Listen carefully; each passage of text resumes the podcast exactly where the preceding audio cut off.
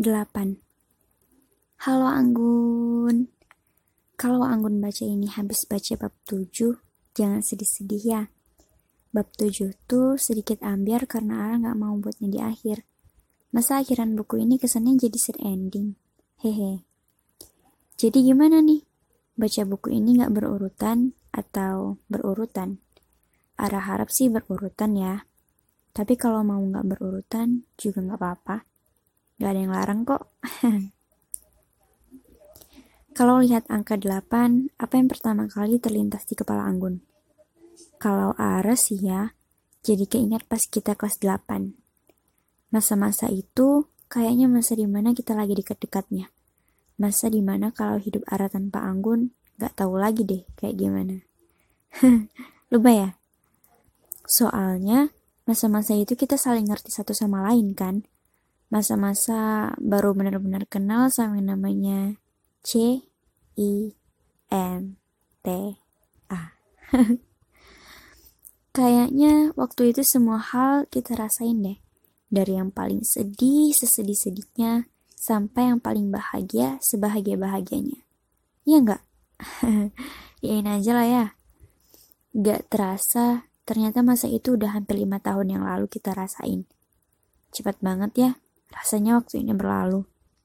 Semakin lama, kita jadi semakin dewasa dan umur semakin berkurang.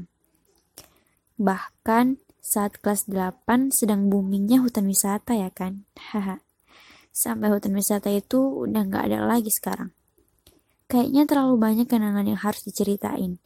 Karena saking banyaknya, udah pada lupa kalau kita pernah melakukan kenangan-kenangan tersebut.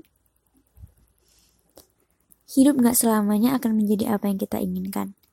Kita pun juga akan merasakan hal-hal yang gak kita suka sekalipun. Tapi apalah daya jika takdir sudah menentukan, kita tidak akan pernah bisa mundur, berbalik, ataupun lari dari kenyataan. Tugas kita hanya bisa menerima dan menghadapi. Dengan adanya perputaran waktu, maka akan ada orang-orang baru yang akan hadir di dalam hidup kita. Tetapi dengan hadirnya orang-orang baru, bukan berarti orang-orang lama akan tergantikan, bukan? Hanya saja ada posisi baru yang harus diisi oleh orang-orang baru pula. Singkatnya, jangan seperti kaca yang lupa dengan kulitnya. Keegoisan seseorang terkadang susah untuk kita kondisikan. Terlebih perihal memihak dan dipihak. Seseorang akan selalu merasa dirinya yang dinomorsatukan saat diprioritaskan.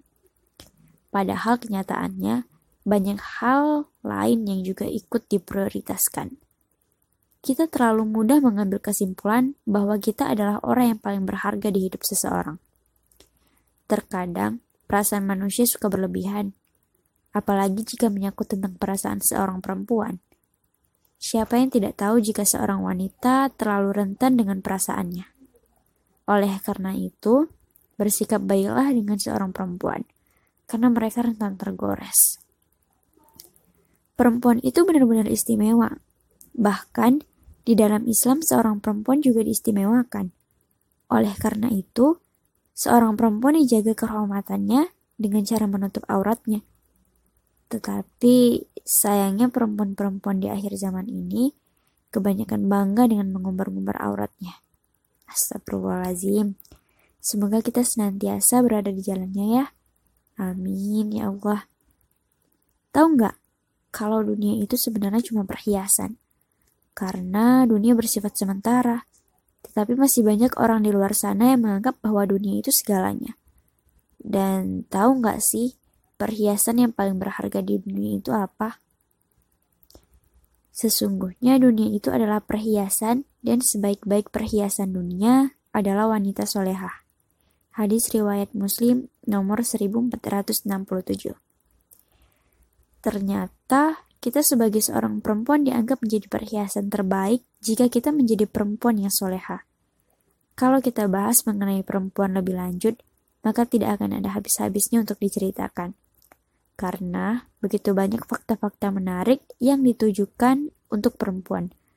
Oleh karena itu, cobalah kita untuk terus bersyukur dan menerima apa yang saat ini ada pada diri kita dan dengan menjaga kehormatan diri kita sebagai seorang perempuan, itu adalah salah satu bentuk syukur kita atas apa yang sudah diberikan kepadanya. Apa atas apa yang sudah diberikannya kepada kita. Perempuan itu istimewa jika kehormatannya turut dijaga.